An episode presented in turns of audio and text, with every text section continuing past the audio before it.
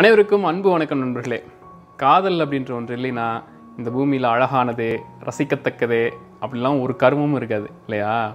காதல் மட்டும்தான் ஒரு ஆண் இனத்தையே வந்து பரிணாம வளர்ச்சிக்கு உட்படுத்துது. செக்ஷுவல் டைமார்ஃபிசம் பாலின இரு வகைமை அப்போல்லாம் வந்து ஒரு ஆணை வந்து பரிணாம வளர்ச்சிக்கு உட்படுத்துறதே காதல் தான். ஒரு பெண்ணை கவர கவர வேண்டி ஒரு இனம் பரிணாம வளர்ச்சி செய்ய வேண்டியிருக்குது இந்த உலகத்தில் இந்த பூமியில். அப்படி ஏன் பரிணாம வளர்ச்சிலாம் செய்ய வேண்டியிருக்குன்னா அங்கே செலக்ட் பண்ணுற இடத்துல பெண் தான் இருக்கிறான் பெண்ணை கவர பெண்ணை வந்து அடைய பெண்ணை சேர ஆண் மனித இனம் மட்டும் இல்லாமல் எல்லா இனங்களும் பறவை இனங்களும் விலங்கினங்களும் நிறைய சேட்டை செய்ய வேண்டியிருக்கு. மயில் வந்து தொகை வெறுத்து ஆட வேண்டியிருக்கிறது குயில் கூவ வேண்டியிருக்கிறது தூக்கணாங்குருவி கூடு கட்டி அதுக்குள்ளே கொண்டு போய் மின்மினி பூச்சி உட்கார வச்சு இங்கே பாரு நான் அழகான வீடு கட்டியிருக்கேன் என் கூட வந்து சேர்ந்துரு அப்படின்னு சொல்லி கூடு கட்டி த விளக்கெல்லாம் வைக்க வேண்டியிருக்குது. ஆண் மனித இனத்தில் வந்து பாட்டு பாட வேண்டியிருக்குது கவிதை எழுத வேண்டியிருக்குது நல்லா பேச வேண்டியிருக்கு. நிறைய சேட்டை செய்ய வேண்டியிருக்குது. இப்படி இப்படியெல்லாம் காதலித்து ஒரு பெண்ணை கவர்ந்தாலுமே கூட அந்த காதல் வந்து இந்த உலகத்தில் பல்வேறு காரணங்களால் கைகூடாமல் போகுது.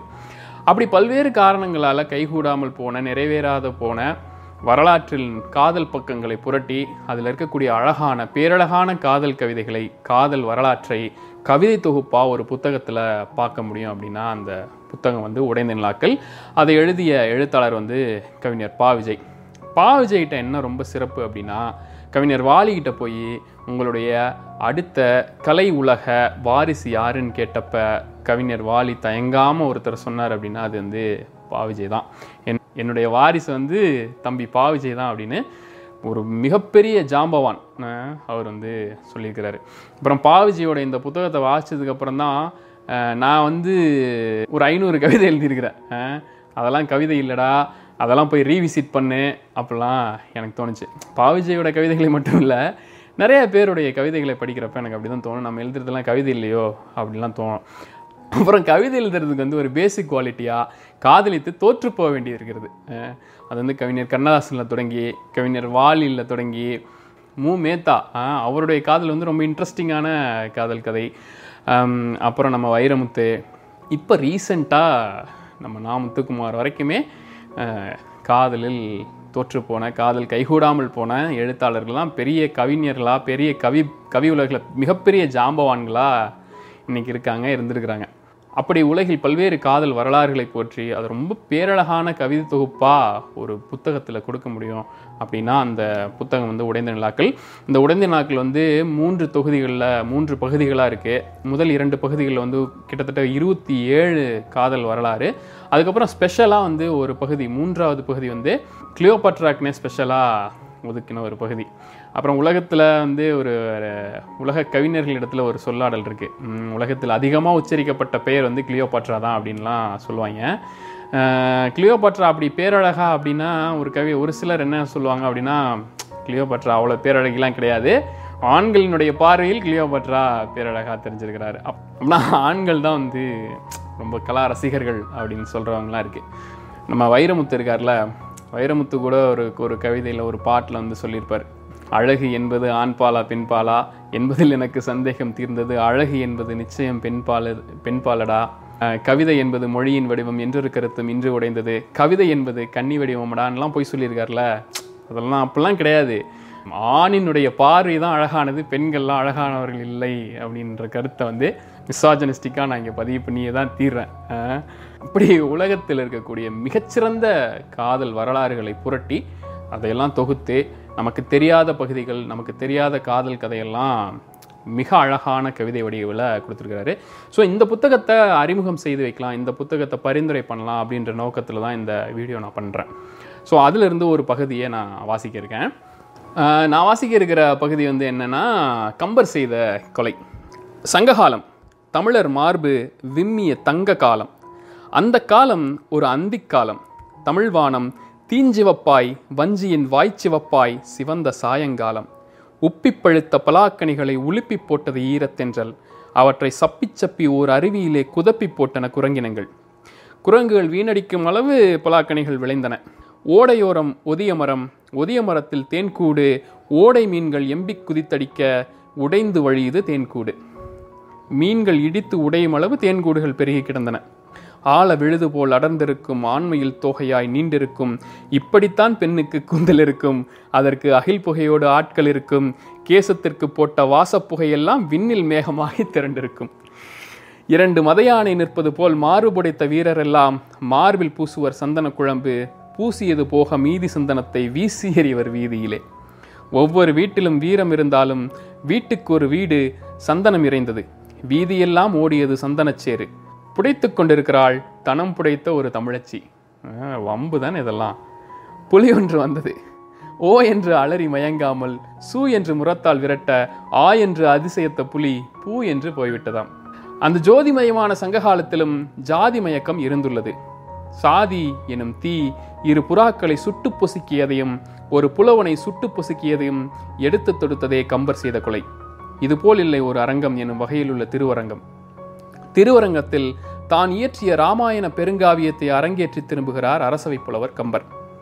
தஞ்சை போர் விழா கண்டதுண்டு தேர் விழா கண்டதுண்டு திருமணம் நிச்சயம் பிறந்த தினம் என ஊர் விழா கண்டதுண்டு உலக விழா விஞ்சும் ஒரு தமிழர் விழா கண்டதில்லை.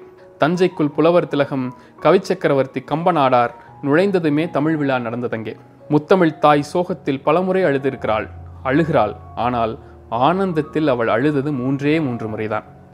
திருக்குறள் அரங்கேற்றம் சிலப்பதிகார அரங்கேற்றம் கம்பராமாயண அரங்கேற்றம். தஞ்சையோடு திரண்டு அந்த தமிழ் மகனை வாழ்த்தியது கம்பரின் வால்மீசை பெருமிதத்தில் துடித்தது. கம்பரின் விஸ்வரூபம் கண்டு சோழ மன்னன் குலோத்துங்கன் மனதில் குவளைப்பூ மலர்ந்தது. ஆனால் கவிராட்சசர் ஒட்டக்கூத்தர் மனத்திலோ கவலைப்பூ மலர்ந்தது. அமராவதி சோழ மன்னன் குலோத்துங்கனின் குமாரத்தி. தமிழ் எல்லா சொற்களுக்கும் அதே பொருள் வரும்படி மற்றொரு சொல் உண்டு. ஆனால் தமிழ் என்ற சொல்லுக்கு மட்டும் பெரிதொரு சொல் இல்லை அதேபோல் சோழ மண்டலத்தில் எல்லா சிறப்புகளுக்கும் ஈடு செய்யும் வேறு வேறு சிறப்புகள் உண்டு. ஆனால் அமராவதி என்ற சிறப்புக்கு மட்டும் ஈடு சிறப்பே இல்லை. அவள் ஒரு அழகின் நூலகம். அந்த அழகின் நூலகம் அறிவின் புத்தகங்கள் நிரம்பியதாக இருக்க விரும்பினான் குலோத்துங்கன். அமராவதிக்கு குருவானார் கம்பனாடார் கம்பர் என்ற சூரியனின் ஒளியில் அமராவதி என்ற குறுநிலா முழுநிலவாய் ஒளிரத் துவங்கியது. திருவரங்கில் ராமாயண அரங்கேற்றத்திற்காக கம்பர் சென்ற காலகட்டத்தில் அமராவதிக்கு குருவானான் கம்பர் மகன் அம்பிகாவதி. பாடம் காதல் பாடமானது.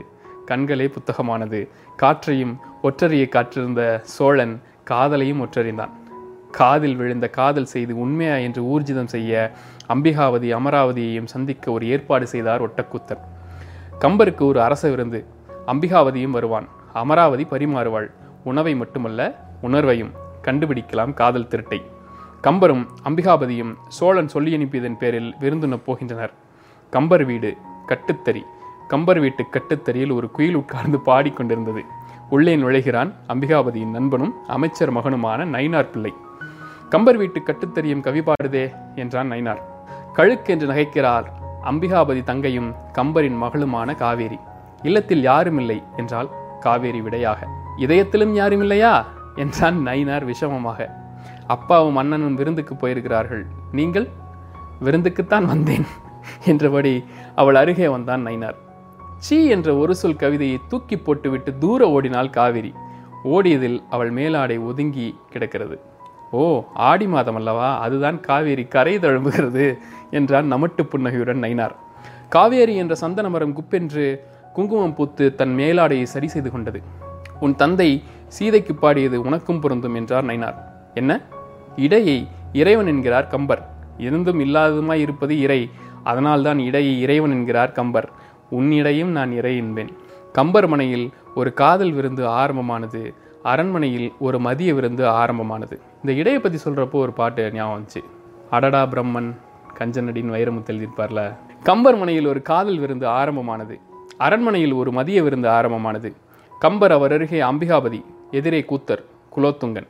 கம்பரிடம் முன்னமே குலோத்துங்கன் அம்பிகாபதி மீது இருந்த ஐயத்தை கூறியதால் மூவருமே அம்பிகாபதி அமராவதி சந்திப்பில் அவர்களின் அணுகுமுறையை ஆராய காத்திருந்தனர். உணவு பரிமாற வந்தால் அமராவதி வில்வீச் சென்று ஒரு பார்வை அமராவதியிடம். வில்லும் வாளும் சந்தித்தன. பார்வையோடு பார்வை அவள் அப்படியே நின்றாள். அவன் அப்படியே சமைந்தான். பார்வையோடு பார்வை அண்ணலும் நோக்கினான் அவளும் நோக்கினாள் என்று தான் எழுதிய வரிகளை தத்ரூபமாக காட்சியமைப்பாய் அம்பிகாபதி அமராவதி பார்த்து கொள்வது கண்டு கம்பரின் மனம் பூரித்தது. அம்பிகாபதி அமராவதியை ராமன் சீதையாய் கண்டார் கம்பர். ஆனால் அமராவதி அதசன் மகள் என்ற சிந்தனையில் அதிர்ந்தார். அம்பிகாவதி அமராவதியை சுயநிலைக்கு கொண்டு வர குலோத்துங்கனை திசை திருப்ப என்னம்மா அமராவதி ஏன் என்னையே பார்க்கிறாய்? ஓராண்டு பார்க்காமல் இருந்ததாலோ? என்று தன்னருகே அமர்ந்திருந்த அம்பிகாவதியை அமராவதி பார்க்கவில்லை தன்னைத்தான் அவள் பார்த்தாள் என்று மழுப்பி சமாளித்தார் கம்பர். அம்பிகாவதி மேலும் ஒரு சோதனை வைத்தான் தன் தந்தைக்கு. அமராவதியை கண்டதும் பௌர்ணமி கண்ட கடலாய் அவன் கவிமனம் பொங்க ஆரம்பிக்கிறது. உடனே பாடினான் இட்டடி நோக எடுத்தபடி கொப்பளிக்க வட்டில் சுமந்து மருங்க செய்ய என்று அமராவதி உணவு வட்டிலுடன் அடியெடுத்து வருவதை வர்ணித்து அந்த பெண்பாலுக்கு ஒரு வெண்பா பாடுகிறான். ஆஹா பாட்டும் களவுமாய் அம்பிகாவதி பிடிபட்டான் என்று கூத்தரும் குலோத்துங்கனும் கூற வாயெடுக்கும் முன் கம்பர் தன் மகனின் தலை காத்தார். தமிழ் எடுத்தார். மகன் பாடிய பாட்டின் மீதியை தானே நிறைவு செய்தார். கொட்டிக் கிழங்கோ கிழங்கென்று கூவுவாள் நாவில் வளங்கோசை வையம் பெறும் என்றார். அமராவதியை நோக்கி அம்பிகாவதி பாடியதை தெருவில் கிழங்கு விற்று போகும் ஒரு பெண்ணுக்காக பாடியதைப் போல பாடலின் பாதையை மாற்றினார் கம்பர். சந்தேகம் தீர்க்க குலோத்துங்க சோழன் தெருவில் சென்று எட்டி பார்க்க கம்பரின் கவிதை பொய்யாக கூடாதென்று கலைவாணியே கிழங்கு விற்போலாக நடந்து வந்ததாக கதை கூறுகிறது. இதெல்லாம் நம்புற மாதிரியாங்க இருக்கு. காதல் என்பது மனதில் ஏற்படும் காயமல்ல மனம் பூப்படைந்து விட்டதன் பொருள். பூப்படைதல் எப்படி காயமாகும்? தன் மகனை புரிந்து கொள்ளாத தந்தை தந்தையின் தகுதியை இழக்கிறார். தன் தந்தையை புரிந்து கொள்ளாத மகன் மகனின் தரம் இழக்கிறான். கம்பர் தன் மகனின் காதலை புரிந்து கொள்கிறார். ஒரே ஒரு வினாவை வினவுகிறார். மகனே காதல் உனக்கு பசியா தாகமா? என்று கவி சக்கரவர்த்தி தன் கவிதை மகனுடன் கவிநுட்பத்துடன் வினவுகிறார். பசி என்றால் வாலிபம் சார்ந்தது தாகம் என்றால் வசதி சார்ந்தது. இதில் உன் காதல் எது என்கிறார் ஊடகமாக. அம்பிகாவதியும் கவிநுட்பத்துடனே சொன்னான் என் காதல் சுவாசம் போன்றதப்பா? வாலிபம் சார்ந்ததும் இல்லை வசதி சார்ந்ததும் இல்லை. உயிர் சார்ந்தது என்றான் ஊடகமாக. அப்பா என் காதலும் சுவாசம் போன்றதே என்று கம்பரின் கால் கட்டினாள் காவேரி. கம்பரின் கண்முன் அம்பிகாவதியும் அமராவதியும் காவேரியும் நைனாரும் தோன்றுகின்றனர். கம்பர் சொல்கிறார் நான் உங்கள் பக்கம். கம்பர் ஊர் திரும்பி விட்டதால் அம்பிகாவதிக்கு ஆசிரியர் பணி நிறுத்தப்படுகிறது. எப்படி ஆசிரியர் பணி பார்ப்பான் பாருங்க அவன். அமராவதியின் அந்தரங்க தோழியாக நியமிக்கப்படுகிறார் கம்பர் மகள் காவேரி. அந்தப்புறம் எந்தப்புறம் என்று அரண்மனைக்குள் நின்று குழம்புகிறாள் காவேரி. அவள் அந்தப்புறம் என்று எண்ணி அரசகுமார சோழன் சோழ இளவரசன் விக்ரமனின் அந்தப்புறத்திற்குள் நுழைந்து விடுகிறாள். வா அம்பிகாபதி என்று அழைக்கிறான் விக்ரமன் மன்னிக்கவும் நான் அம்பிகாபதியின் தங்கை காவேரி இளவரசியின் அந்தப்புறம் என்று சோழ இளவல் அவள் சோபிதம் கண்டு பிரமிக்கிறான். ஓ கம்பர் மகளா நான் முகம் மட்டுமே பார்த்தேன் உன்னை அம்பிகாபதி என்று எண்ணிவிட்டேன். இருவருக்கும் ஒரே உருவ அமைப்பு முகத்துக்கு கீழே நான் பார்க்கவில்லை. விக்ரமனின் விழிகள் காவேரியை துளி துளியாய் துய்த்து பார்க்கிறது. அதிர்வுகளை வைத்து ஆட்கள் வருவதை உணரும் நாகம் போல் விக்ரமனின் பார்வையை வைத்து அவள் எண்ணத்தை உணர்கிறாள் காவேரி.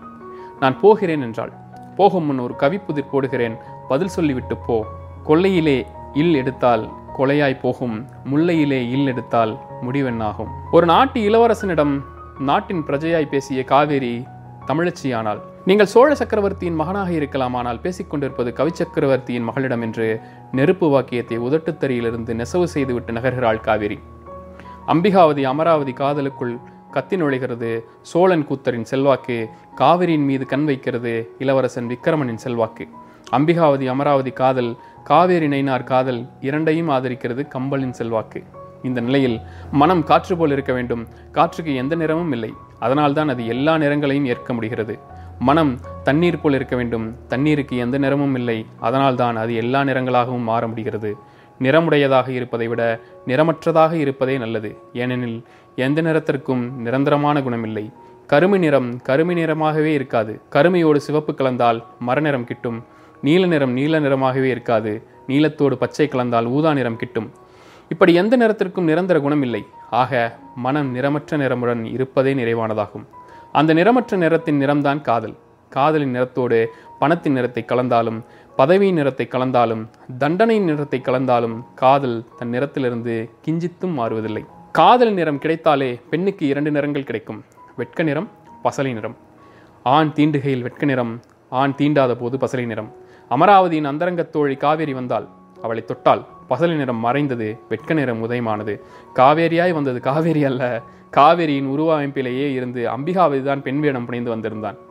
காவேரியாய் தினசரி வந்து அந்த அமராவதி நரியை திருடி குடித்து கொண்டிருந்தான் அம்பிகாவதி ஒரு நாள் பூமாலை வாடும் பொன்மாலை கர்ப்பத்திலிருந்து வரும் சிசுவாய் ஈரமாய் எட்டி பார்த்தது நிலா. அந்தப்புறத்தை ஒட்டி அமைந்த ஒரு வெற்றிலைக்காடு. அம்பிகாபதி அமராவதியிடம் தன் உதட்டில் ஒரு முத்தம் கேட்டான். தேனில் தோய்த்தெடுத்த ரோஜா பூவிற்குள் ஒரு வெட்டு மின்னலை ஒட்டி வைத்தது போல புன்னகைக்கும் உதடு அவள் உதட்டோடு தன் உதடு ஒட்டாமல் ஒரு விரல் இடைவெளியில் உத நிறுத்தி இச்சென்று காற்றில் முத்தமிட்டாள். காத்தில் கொடுக்குறதெல்லாம் ஒரு கிஸ்ஸுன்ட்டு அம்பிகாவதி கலகலத்தான். ஏனடி கள்ளி தமிழில் உயிரெழுத்துக்களை உச்சரிக்கையில் உதடு ஒட்டாதது போல் உன் முத்தம் இருக்கிறதே என்றான். அவள் வியப்பில் வினவினாள். என்னது? உயிரெழுத்துக்களை உச்சரிக்கையில் உதடுகள் ஒட்டாதா? ஆம் நீயே சொல்லிப்பார். அ ஆ இ இ உ உ எ ஏ ஐ ஓ ஓ ஔ அக் சொல்லி பார்த்தாள். உதடு ஒட்டவில்லை. அதன் பின் அந்த கவிஞனின் உதட்டோடு அவள் ஒட்டி கொண்டாள் அம்பிகாவதி ஒரு வெற்றிலையை கிள்ளி கையில் கசக்கி முகர்ந்து சிரித்தான். ஏன் வெற்றிலை? ஏன் வெற்றிலையை முகர்ந்து சிரிக்கிறீர்கள்? இதில் அந்த வாசம் வருகிறது. எந்த வாசம்? அந்த வாசம் அடிக்கிறது பெண்ணே என்றான். அந்த என்றால் எந்த? ஐயோ அதை உன்னிடம் கூற முடியாதே. ஏன் அது எந்த வாசம்? என்று அவள் துளைத்தாள். அது திருமணமாகாத பெண்களிடம் சொல்ல முடியாத அந்த வாசம். அதுதான் அந்த வாசம் என்றால் எந்த வாசம்? அவள் விடுவதாக இல்லை அவன் மழுப்பி சமாளித்தான்.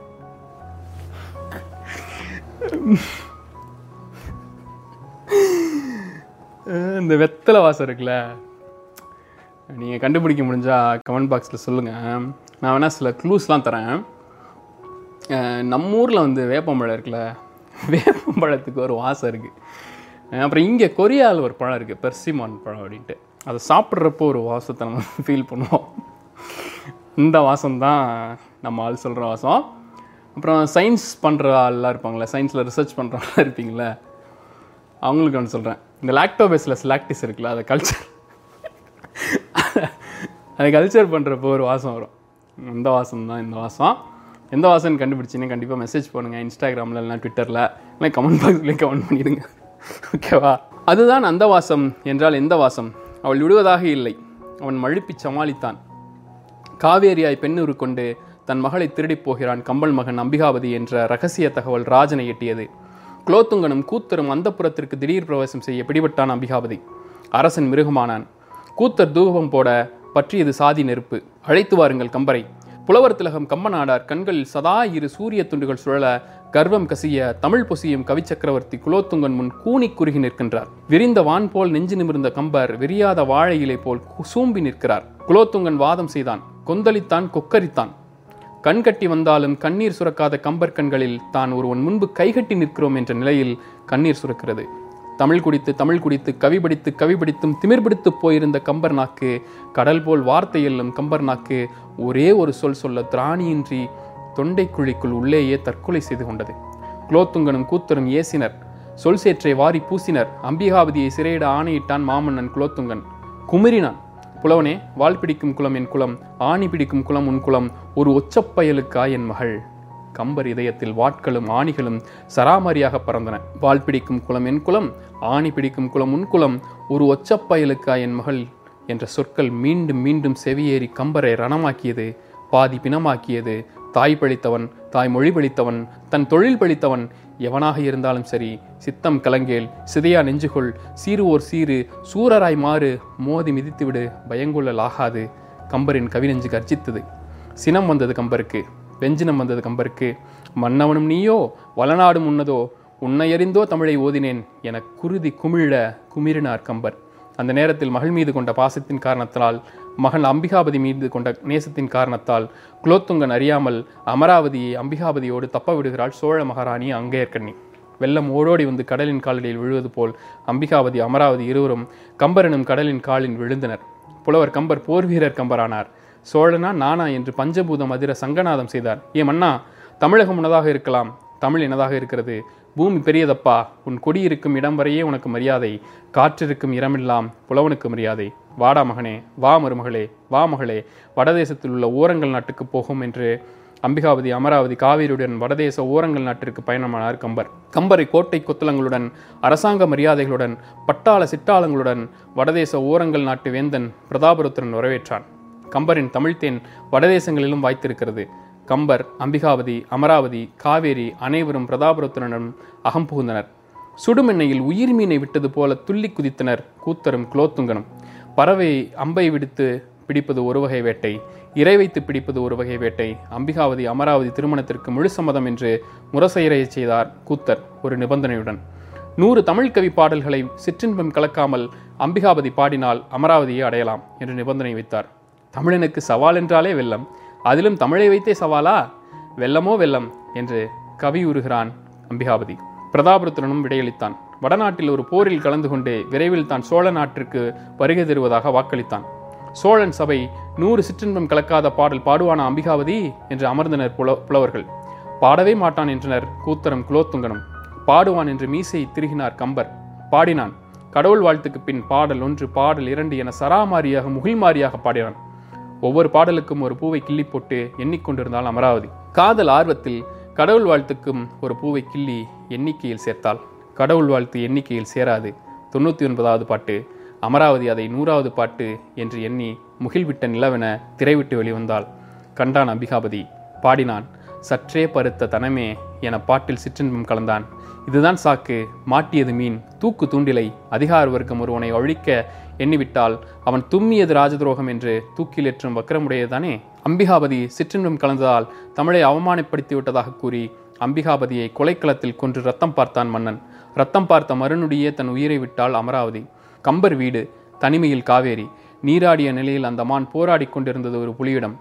புவியின் மைந்தன் விக்ரம சோழனிடம் அவள் கற்பை களிமண் கட்டியாய் கையில் அல்ல எண்ணினான் அந்த விக்ரம சோழன் அவள் கற்பு நெருப்பு கட்டி அவள் ஓடினாள். புலி துரத்தியது. மான் பாலுங்கிணற்றில் விழுந்து கற்பு காத்தாள். மானம் காத்தாள் உயிர் நீத்தாள். பீடு நடை போன ஆடு நடையாய் ஆடிப்போய் வருகிறார் கம்பர். மகன் இறந்தான் மகள் இறந்தாள் இல்லை இறக்கடிக்கப்பட்டனர் இடிவிழுந்த முட்டை ஓடா இடம் தெரியாமல் போகிறது கம்பரின் கம்பீரம். ஓய் புலவா நலமா என பரிகாசம் பண்ணி போகிறான் விக்ரம சோழன் நெஞ்சினுள் நெருப்பு கழன்றது மரத்து போன மனத்திலிருந்து துளிர்த்து வந்தது துளிவீரம். சிறு துளிகள் பெருங்கடலானது கம்பர் ஆண் காளியானார் அடே என் குலம் அளித்த குலோத்துங்கா என் வாரிசில்லாமல் செய்தவனே உன் வாரிசும் உனக்கு இருக்காது உன் குடி அழியும். வாழ் வேண்டாம் வாழ் ஆணி போதுமடா எழுத்தாணி போதுமடா என்று அந்த வயோதிக சிங்கம் அடுப்பில் வைத்திருந்த எழுத்தாணியை எடுத்து இளவரசன் விக்ரம சோழன் இதயத்தில் நேர் இறக்கி எடுத்தார். கம்பர் கொலையும் செய்தார் கைதாகிறார். சோழ குலோத்துங்கன் வில்லெடுத்தான். கம்பரின் கைகளை இருவர் இழுத்து பிடித்து கொள்ள வில்லை கம்பர் மார்புக்கு குறிவைக்கிறான் குலோத்துங்கன். தமிழ் பாசம் காரணமாய் வேண்டாம் என கூத்தர் தடுத்தும் வில்லை விட்டான் குலோத்துங்கன். குருதியில் குளம் கட்டிய கம்பர் வில்லம்பு பட்டதடா என் மார்பில் பார்வேந்தா நின் குலத்தை சுட்டதடா என் வாயிற்சொல் என சபித்துச் சாய்கிறார். கம்பரின் சாபம் பலிக்கிறது. வடநாட்டு மன்னன் பிரதாபருத்திரன் மனம் காண வந்து மணமக்களின் பிணம் கண்ட சோழனை கம்பர் கண்முன்னே பிணமாக்கி போடுகிறான். கம்பரின் தமிழாவி புன்னகையுடன் மெல்ல மெல்ல விடைபெறுகிறது. நான் சொன்னேன்ல ஒரு காதல் வரலாற்றை ரொம்ப பேரழகாக ஒரு கவிதை வடிவில் பாவஜி எழுதியிருக்கிறார் அப்படின்ட்டு. நான் இது ஏன் உங்களுக்கு பரிந்துரை பண்ண நினச்சேன் அப்படின்னா நான் வந்து புத்தகமே படித்ததில்ல எனக்கு புத்தகம் படிக்கவே வராது. எனக்கு சீக்கிரமாக போர் அடிச்சிரும். என்னால் ஒரு புத்தகத்தை கண்டினியூஸாக வாசிக்கவே முடியாது. அப்படிலாம் சொல்லுவாங்கள்ல அவங்களுக்குலாம் இந்த புத்தகம் பயங்கர இன்ட்ரெஸ்டிங்காக இருக்கும். என்னென்னா இருபத்தெட்டு இருபத்தேழு காதல் வரலாறு அப்புறம் இருபத்தெட்டாவதாக வந்து நம்ம கிளியோபட்ராவனுடைய வரலாறுன்னு சொன்னோம் இல்லையா? ஒவ்வொரு பகுதியையும் படிக்கிறதுக்கு ரொம்ப ரொம்ப இன்ட்ரெஸ்டிங்காக இருக்கும். அதே மாதிரி புத்தகங்கள் படிக்காதவர்களுக்கு புத்தக ஆர்வத்தை பயங்கரமாக தூண்டிவிடக்கூடிய ஒரு புத்தகம் இது. கவிதை எழுதுவீங்க அப்புறம் காதலிப்பீங்க. ரொம்ப ஓவராக இருக்குல்ல பட் பரவாயில்ல. இருந்தாலும் நான் சொல்லுவேன். காதலிப்பீங்க. ஸோ அப்படியான ஒரு பேரழகான புத்தகம். நான் வந்து இதை எனக்கு டைம் இருக்கிறப்பலாம் இந்த ட்ரெயினில் போகிறப்ப எங்கேயாச்சும் ஃப்ரீயாக இருக்கிறப்ப சின்ன டைம் கிடைக்கிறப்பலாம் இந்த கவிதை தொகுப்பு எடுத்து வாசிப்பேன். அப்புறம் எங்கேயாவது எக்ஸ்பெரிமெண்ட் பண்ணிகிட்டு இருக்கிறப்ப ஆராய்ச்சி பண்ணிகிட்டு இருக்கிறப்பலாம் கேனத்தனமாக பல வரிகளை வந்து நினச்சி பார்த்துக்கிட்டு சிரிச்சுக்கலாம் இருப்பேன். ஸோ அந்த மாதிரி பயங்கர இன்ட்ரெஸ்டிங்கான ஒரு புக்கு எல்லாருமே படிக்க வேண்டிய ஒரு புத்தகம் கூட. மீண்டும் சந்திக்கலாம். ஆ மறந்து போயிட்டேன். அந்த வெத்தலை கொடி மேட்ரு. அது தெரிஞ்சால் கண்டிப்பாக கமெண்ட் பண்ணுங்கள் உங்களுடைய கருத்துக்களை என்னோட பகிர்ந்துக்குங்க. என்னோடய ட்விட்டர் இன்ஸ்டாகிராம் இதெல்லாம் என்னை ஃபாலோ பண்ணுங்கள் என் கூட பேசுங்க.